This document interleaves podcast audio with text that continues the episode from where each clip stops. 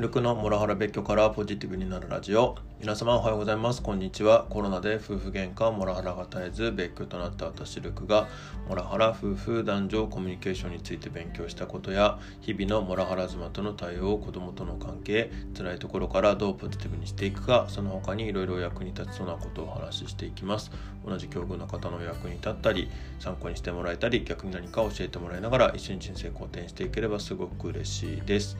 はい、えー、本日は3月13日日曜日の今朝7時18分に、えー、この収録を撮っていますというようなところです。はい、今日はですね、昨日も仕事だったのに今日もちょっと結構仕事が多いなっていう感じでこれからえ家だと絶対ダラダラしてしまうのでコワーキングスペースに行こうと思っていたりしてます。はいただあの確定申告もしないといけないし来週の図解のネタとか仕込んどかないとなみたいな感じなので多分今日はもうほぼ朝から夜7時ぐらいまでずっとコワーキングスペースであの頑張って作業しようかななんていうふうにも思ってます。まあ、ただね強いて言うならちょっとなんか運動つうかね自分のこともしたいなとか思うとせめてコワーキングスペースまで本当はバイクで10分電車で15分なところを歩いて3 4 0分かけていくぐらいはしようかななんていうふうに思っていたりしております。はい。で今日はそういえば同居時代というかあの一緒にいた時に妻とほとんどデートってしてなくしてこなかったなって思ったのでそのことについてちょっと考えてみたいと思います。なんで考えたのかっていうと、まあ、ふと思ったっていうだけなんですけれども、まあ、昨夜ね仕事終わってああもうやってらんねえってやってらんねえっていうか、まあ、ちょっとすっきりしたいなと思ってスーパー銭湯に行ってで、えー、サウナ風呂入った後にサウナ3回ぐらいサウナ水風呂外で整えるを3回ぐらいやって。ってる時にその外で整えてる時ですねあのいろいろと考えてた時にそういえばほとんどしなかったなってふと思ったんですよね。まあ年一年にぐらいで近くの、えー、おしゃれなレストランに2人で行って2時間ぐらいそこで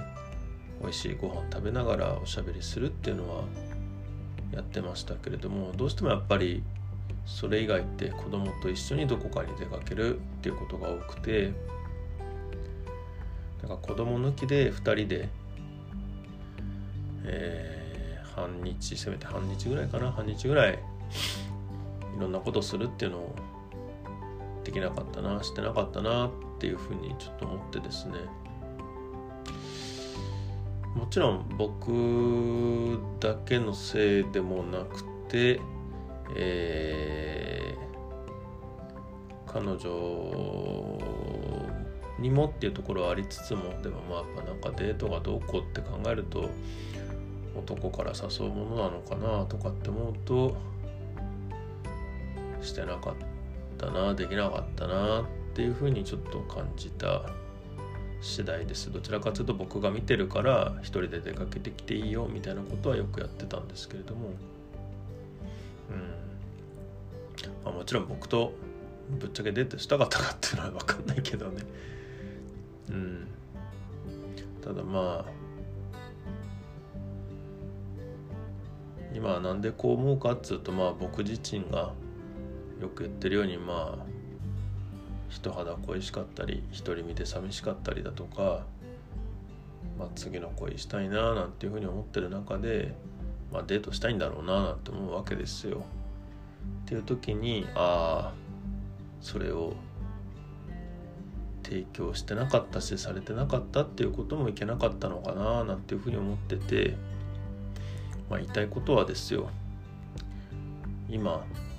えー、ご夫婦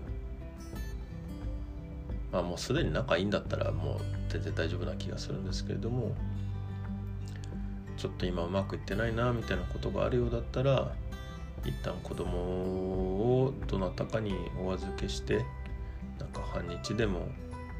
まあ、できれば一日少なくても半日とかでいいからちょっとお二人でデートとか行かれるといいかもしれませんよって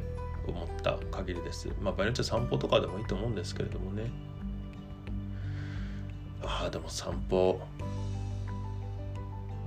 誘ったよ。って今思い出した散歩で。ちょうどコロナの時にまあ僕ももうほんとコロナになってコロナで緊急事態宣言だな。緊急事態宣言になってって言い方が正しいけど緊急事態宣言になっていや本当にもう去年違うな2020の5月4月は本当に最悪的な夫婦仲で何とかしないといけないって中でちょうど子供たち2人とも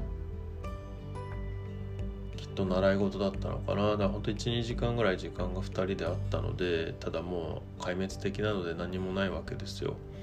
会話とかもでちょっと勇気を振り絞って散歩でも行かないって言ったんですよね。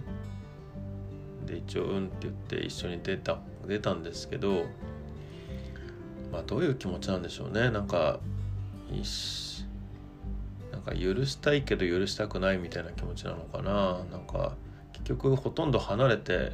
歩かれてしまってで途中であの薬局でマスクが売ってるっていう情報が入ったらしくてそこに買いに行くぞみたいな感じになって買ってどうしたんだっけなまた帰りは一緒に帰ったんだかもうバラバラになったんだったか忘れちゃいましたけども、まあ、やりたかったのはなんか川沿いでもあの歩きながらねなんとか仲直りが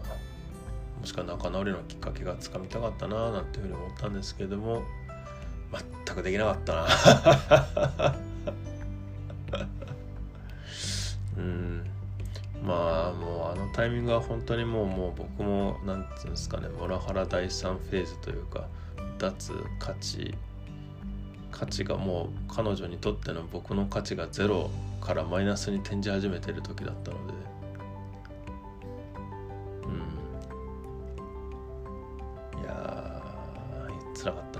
っていうわけではい。まああのまあ、僕は成功してないんでおすすめのやり方かどうかも分かんないんですけれどもでもやっぱりあの家族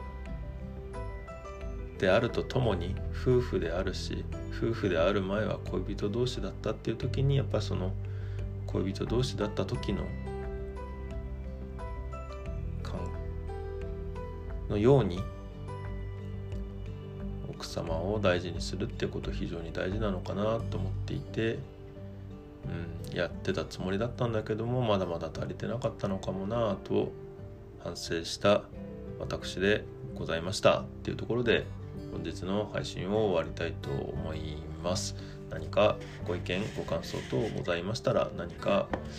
コメントやレターで教えていただければ幸いです。またこの話がためになったという方もぜひいいねやフォローいただけると幸いです。はいみんなで人生好転させて幸せになっていきましょう。ルクでした。では。